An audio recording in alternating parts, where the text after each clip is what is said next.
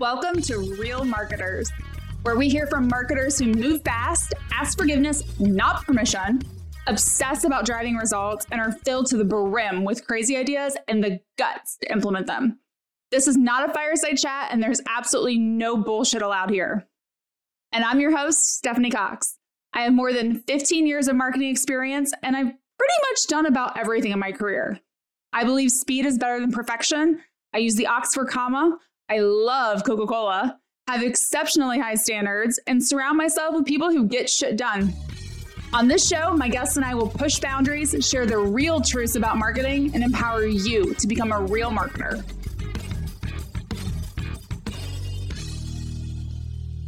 We are going to talk about one of my favorite topics today, which is moving from marketing to revenue and being a revenue leader, because there's not many of us out there that have done that. So I'm excited to dive into that topic. But before we start, I'd love to hear from you about something that few people know about you.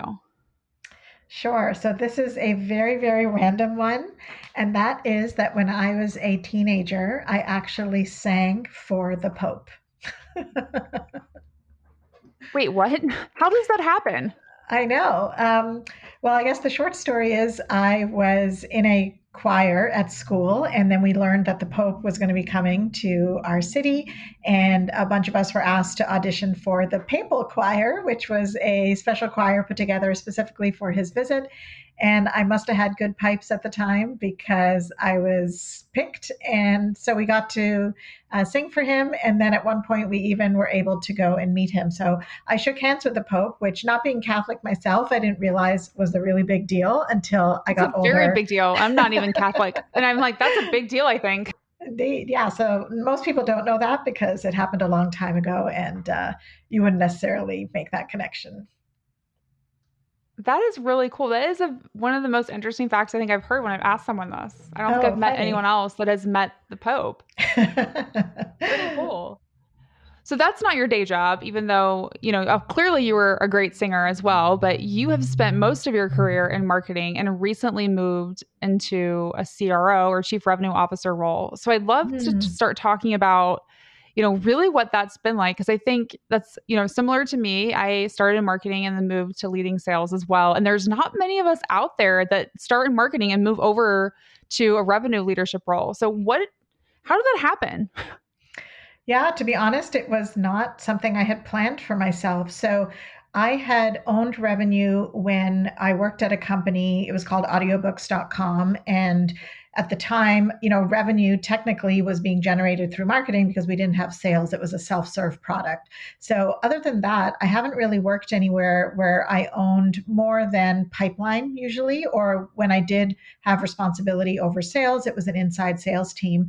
But as you know, over the last few years, I think I've been thinking a lot about some frustration that comes up when you feel like you want to take more of a marketing-led approach to the way you sell. And so I think a lot of businesses in sort of the last 10 years of the SaaS era have really been focused on, you know, the predictable revenue model where you hire a bunch of sales heads. It's very sort of easy to calculate. You know, if you dial this many calls, you're going to get this many deals. And so I always felt like my marketing was being built around this existing process. And I really wanted to think about how could I move into a role where I would be working somewhere where marketing was the revenue, marketing-led revenue function. Sorry, that's a mouthful. And so I started to think about, could I be a CMO somewhere where it is more of a self-serve product, or one where it's very much like an inbound sales model? And through that process, I ended up having a conversation with my current CEO, who was somebody I'd known for a while. And she was looking for a revenue leader who had really deep knowledge of marketing, brand, and community, but could still lead a revenue function. And honestly, it was just such a perfect fit that I was so excited to take this role, and very happy to be a CRO, even though that was not originally what I thought I would be doing next. Why is that? Why do you think so many marketers don't think that's what's next for them? And it's not something we envision. I think a lot of us, right, envision like the CMO role, but they don't really envision like a CRO role. What prevents us from thinking like that? I think that's a few things. I think the first thing is, you sort of believe what you see. And so if you don't see a lot of marketers who have become CROs, it's hard to think about yourself doing that because you've never seen other people do that. So the fact that it's more rare is, I would say, part of it.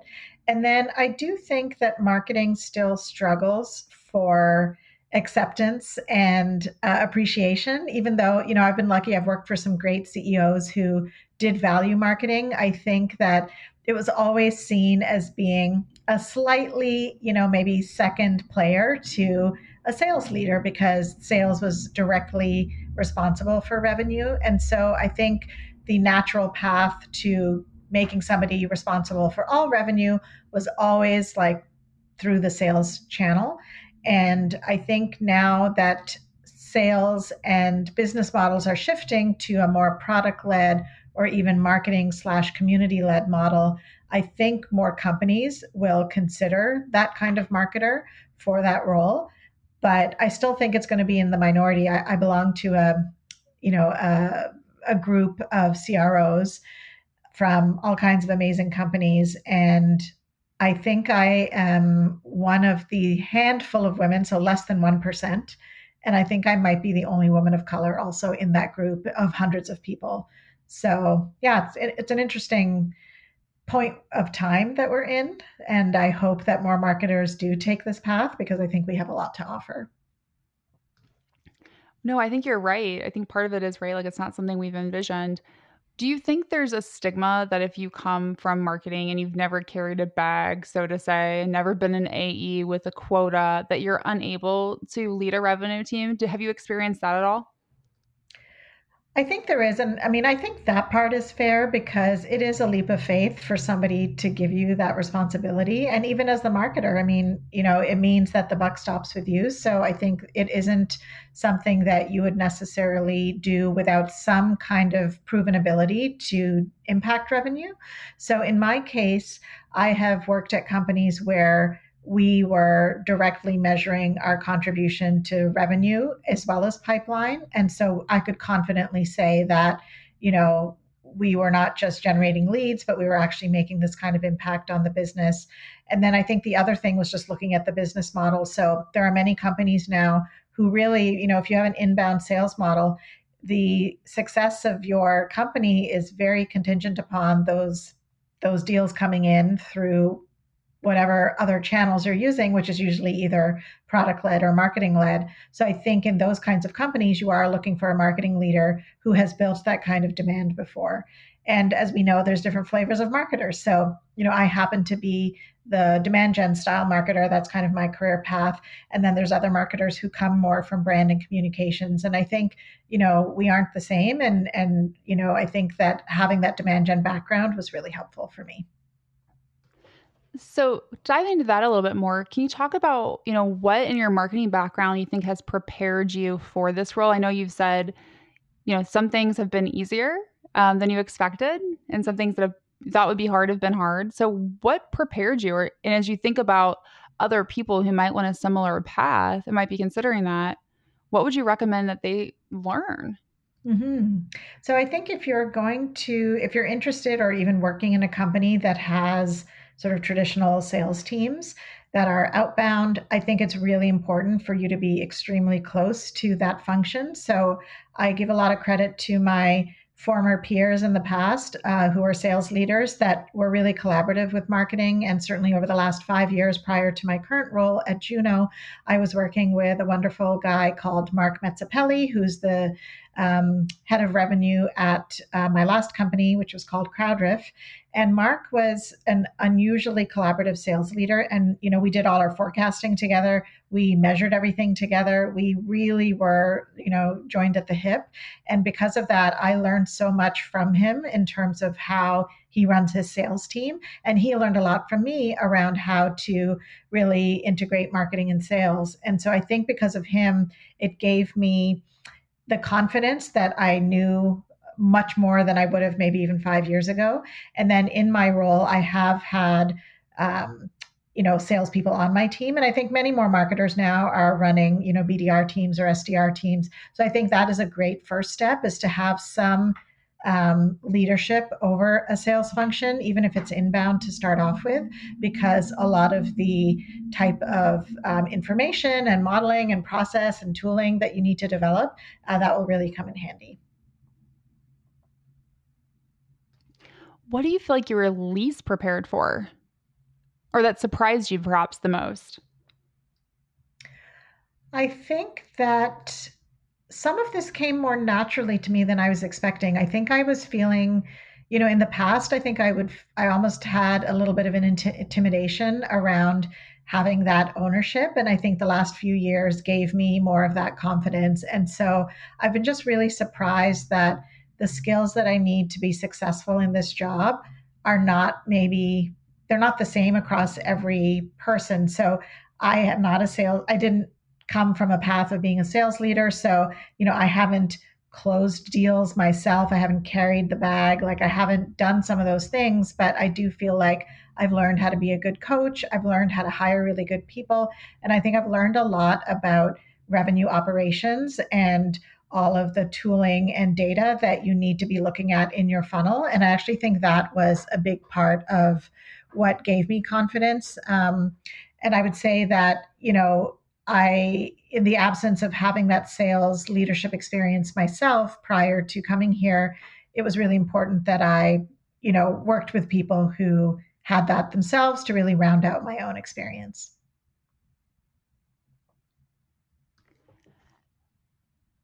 So thinking about this role and, you know, really going from marketing to revenue, does that create better alignment between, you know, really all revenue functions? Because if we're being honest, right, marketing should be contributing to revenue. It should be a revenue function. Does it create better alignment that maybe other companies where they have a separate marketing team and a separate sales team and have these alignment issues? Has that gone away for you, or is it do you have different problems? Mm-hmm. I think when I joined, there was some natural separation between these teams because they sort of individually reported into the CEO. And I think it was very easy to sort of focus on whatever's happening in your function. And I think what I have learned in my short time at Juno so far is that there is a real benefit of having somebody who has all of these functions rolling up to them, because it does make you sort of look at these multiple teams as working together instead of working separately. And so I did find that that was really useful. And I think because I was a marketer coming into this role, I didn't just naturally favor sales when I was making decisions or when I am making decisions. And I think it gave me a lot of empathy for what it feels like to be on the sales side, and then what it feels like, you know, very familiar to me to be on, you know, to be a marketing leader and to have like the normal issues that come up. So I think it's just given me a greater degree of appreciation for the role of a CRO in general. I think it can be really helpful to a company because you need somebody who can understand how to integrate those functions in order for them to really, truly be working well. And sometimes you just need that one decision maker who can sometimes, you know, reach alignment across things that might be hard to do when you have two people who are peers trying to come to those decisions themselves. So now thinking about, you know, you have marketing, you have sales, and the next, you know, group that kind of touches the customer, because that's really what in a lot of ways you're doing is you're overseeing that customer experience. You know, what role does customer success and support maybe play into this? Do you think that eventually CROs oversee that role too? Or is that so uniquely different in most organizations, it needs to be its own kind of functional group? Mm-hmm. I am seeing more consolidation happening. So I was actually on a panel a couple of weeks ago with a woman named Jen Spencer, who started in marketing, then moved to running marketing and sales, and now is running marketing, sales, and customer success. So I think, again, having all revenue functions roll into one person is a very natural next step.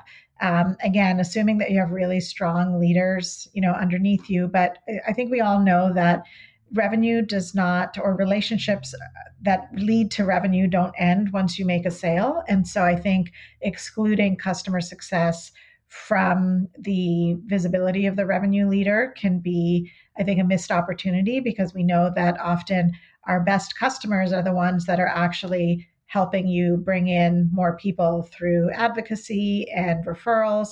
And so I think there's a nice alignment that happens also. Something that Jen mentioned when I was talking to her a couple of weeks ago is that it does give, I think, the revenue leader a bit more scrutiny over which deals you really want to go after, because you now are responsible for what happens after you close that customer.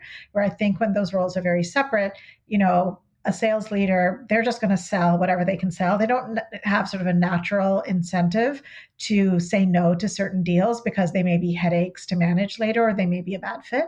So I think that is why that is a natural next step, which I imagine will just, again, continue to happen. I think you're completely right. Having one person that has a purview over really all the touch points of the customer is so important, because sometimes I think even when you have alignment on brand messaging, positioning, the customer experience, and theory, you know, if marketing creates this brand that isn't carried on in this every aspect of the sales journey and then carried on every aspect of, you know, the customer success organization, your customers start to go like, wait a second, right? If this feels different. But I also, go ahead. No, I was going to say, and I think a lot of this also has to do with who your CEO is and sort of what they want to focus on as well. And I think some CEOs themselves have come up more of the sales or marketing path. And so they tend to want to be sort of more connected to those functions. And then you have other CEOs who are just really focused more on product and engineering. And in that case, you know, they may not be the best ones to really have all these teams roll up to. So I think some of it has to do with the structure of the organization as well. No, I think you're completely right. I think your background of your CEO depends a lot on kind of where that customer purview sits in an organization. So let's flip the conversation. We see a lot of sales leaders that take over marketing and become CROs, and where marketing reports up to sales. And I think in situations where I've seen in the past, part of the challenge has been they tend to favor sales and everything. And I think, you know, you're the opposite, where you said you don't immediately favor sales. How do you think about having this balanced perspective when in reality, oftentimes you are biased by your own history? Yeah, I mean, I feel like marketers, this is maybe my most controversial statement, but I feel like marketers are a lot more empathetic to and aware of the needs of sales than the other way around, because for a long time, this function has been positioned as an internal service provider to sales, like sales is our client. That was sort of my, you know, early in my career, that was sort of what I was taught as a marketer. And so I think there's already a great deal of understanding and empathy, and sort of, I think the other way around, it doesn't happen as much, where I have not met as many sales leaders who really get marketing. And I think that that's changing, but I would say it's still the minority. And so I think when you have somebody that has a very superficial awareness or understanding of your function, you're going to run into headaches. And, you know, I think, again, as a marketing leader, if you're reporting into a CRO, just like when you're interviewing somewhere where you report into a CEO, it's really important that you understand what kind of perspective that CRO has, what they actually even think marketing is, because many revenue leaders or sales leaders think of marketing as being demand gen only. And that's a very superficial, I think, outlook of marketing, and tends to be more important when a company is very early stage. But I think, as we know, marketing includes brand, community, product marketing. And I think a lot of times revenue leaders don't necessarily know that and need to be educated on that, which can be tough if you're the marketing leader reporting into them. You're probably preaching to the choir to a lot of my listeners right now. So one of the things that you mentioned that I want to really start to pull on is the idea of community. So I know that's something, especially now that a lot of companies are still virtual and they're not having those in-person events or conferences like we have in the past.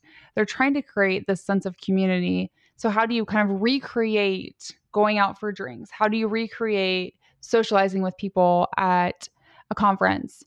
And I think part of that knee-jerk reaction is to create communities. So I'd love to start with really, you know, what your definition of a community really is. Mm-hmm. To me, a community is a group of people who come together because of either shared values or shared experiences. And so communities, of course, exist everywhere outside of business. You have churches, you've got sports communities, you've got book clubs, like there's lots of different ways that communities form. So I think it's a very human tendency to seek out other people who you have things like this in common with. And so I think what we're seeing now is community being applied into more of this sort of business organizational context. And I think maybe one of the biggest surprises about community that I've seen over the last many years is that I think for a long time, people thought community didn't belong in a business. And then they moved to, okay, communities exist mostly in B2C because you might really care about Nike, or you might be really into a certain band, or maybe you really love, you know, a line of, you know, clothing or something like that. What we are seeing though is that communities already exist in a B2B environment as well. And in my last role, we really discovered the benefit of bringing our community together. And it ended up being a really important, you know, lever for us and a factor in people actually choosing to work with us, because they were not just getting the product, they were tapping into a group of like-minded people that they could learn from.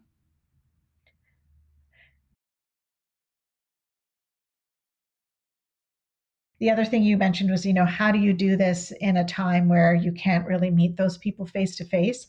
And I would say it's a lot harder to do that now, because there are just certain things that you can, you know, break down barriers when you are having a meal together, having a drink together, going for a run together.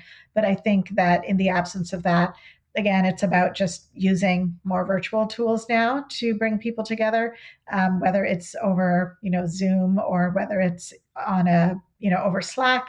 You can still build community. You're just using a different communication channel. So to your point, right, like because of this virtualness, a lot of companies have started to create communities, some of which have been extremely successful and others have really fallen flat. So as you embark on this idea to potentially create a community, what are the questions you feel like brands need to ask themselves to ensure it's the right decision?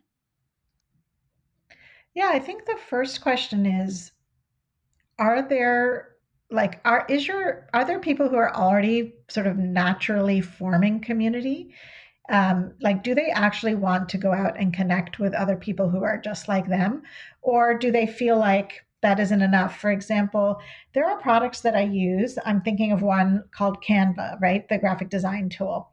I don't particularly feel like it's a big part of my life. It's something I use for like a few minutes every month, maybe. So I don't necessarily feel like I need to be in a community of other Canva users personally. Other people might, but personally, I don't feel like that. But if there's a tool like HubSpot, which I'd be using on my team a lot, certainly in the past, it would be really helpful for me to meet other people who are trying to accomplish the same things. And so some of it, I think, has to do with how much mind share does your company or your product have in the life of the people that use your product. And if it is a large mind share, I think you have the opportunity to actually, you know, bring more of those people together.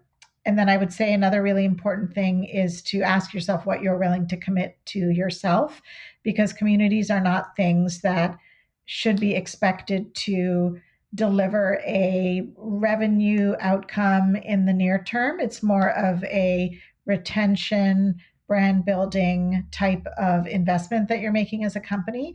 And these communities need love and care, and they won't just grow automatically on their own. So I think you have to ask yourself as a company, are you willing to put the work in to actually support the community? And when you talk about that work, I think that's one of the things that I've seen a lot of companies fail at. Is that a dedicated person? Is that a schedule? What does that look like in your, you know, expertise? So I think it needs to be, it doesn't need to be a full-time person, but you need somebody who will be the de facto sort of manager of that community. So in my last role, I was a VP of marketing and community, and it was part of my mandate and mission to nurture and foster our community. So it was a part of what I thought about. I put the time in, I went to lots of meetups, I met our customers in person. So I think you do need, it can't just be shared among 5 people with no ownership. So you need an owner. It doesn't have to be full-time. So I think that's probably maybe one of the biggest things that people need to consider. And then it's just being realistic about how much time you can spend. So I think if you are a smaller company and you can't dedicate a full-time person to doing this, how do you have a part-time person who could bring in other people in your community to help stretch your team so that you have these, you know, extensions of your team who are actually in your community, who are helping, you know, bring people together, who are speaking, who are maybe moderating certain forums. So I think there are ways that you can share the load with other people. What have you seen in your experience, like examples of exceptional communities where they've really got all the tools in place to be successful and to get, you know, members really carrying the community forward after it has launched? What does that look like? Or are there any brands where you say, like, these are the ones doing it well? Mm-hmm. Well, I have to give credit to the place where I am now, Juno, which is a college of technology. And they have built, I would say, the best community for young people who are trying to get into tech in Canada, certainly.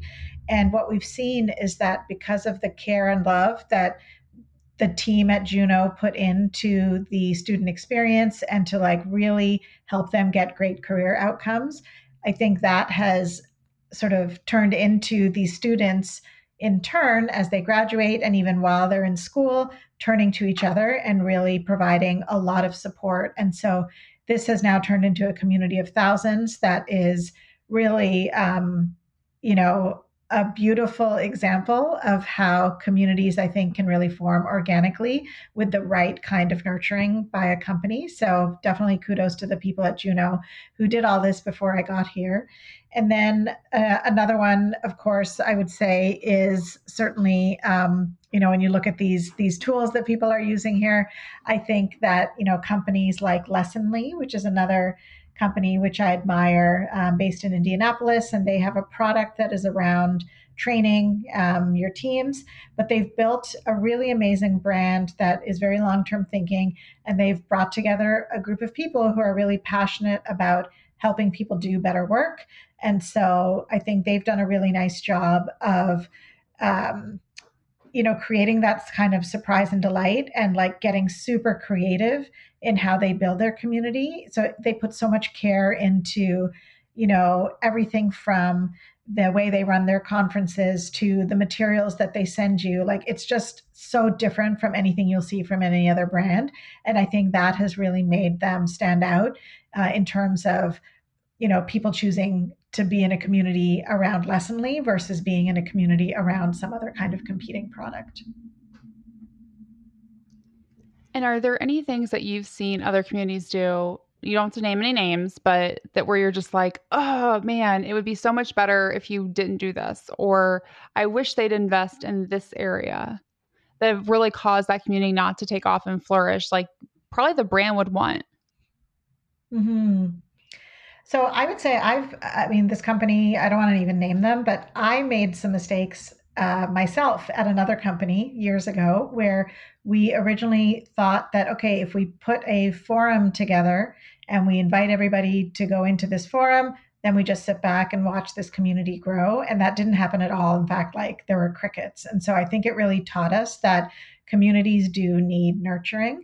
So that was one that certainly was like one of my early learnings, and I learned the hard way, which I think a lot of people do.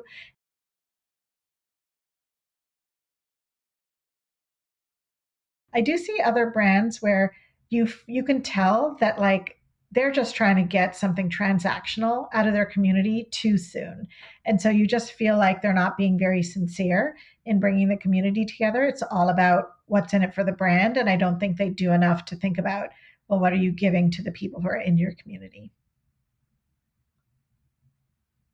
That's such a great point, because I think a lot of times the knee-jerk reaction is like, let's create a community. We'll get all these other people to talk and it'll help build our brand awareness and we can use it for maybe user-generated content, but they don't take a step back and say like, what is the value that the community members get from this, right? What totally. Are, right? Like, what are they, why would they do this? And I think that's one of the big misses when getting started. Yeah. And it's a relationship and nobody likes feeling like they're doing all the giving and they're not getting a lot back, you know, for that. And so I think brands have to just be really careful. Like, I think community now is seen as like the next magic bullet, and everybody wants the magic bullet that they can use to build their company. But the thing is, like, communities, like any other growth hacks, I would say, like in the past, like community isn't something that you can set it and forget it, or just like start it and like tomorrow it's going to reap rewards for you. I think it needs to be given the time and investment to really turn into something great. And yeah, like you said, it's very much about, you know, a two-way relationship, and communities need to be led by people who are great listeners. So final question for you. If you had to tell all current marketers who hopefully eventually just dream and aspire to be CROs, the one thing that you wish you would have known back when, what would that be? Wow, that is a great question. What do I wish I had known? Well, I guess the number one thing is I wish I had just known that I could do it. Like, I think I kept thinking that like, you know, oh, I can't do this job because I don't have the path of other people who did this job before me. And I think marketing is really changing. There are so many smart, amazing, revenue-focused marketing leaders out there, and there's no reason why you can't do this job. So I would say just believe in yourself and look out for the other people who have come through your path and gotten this role. And, you know, I hope to see a lot more marketers in this position. You've been listening to Real Marketers. If you love what you've heard, make sure to subscribe, rate, and review our podcast. And don't forget to tell a friend. All of this marketing goodness shouldn't be kept a secret.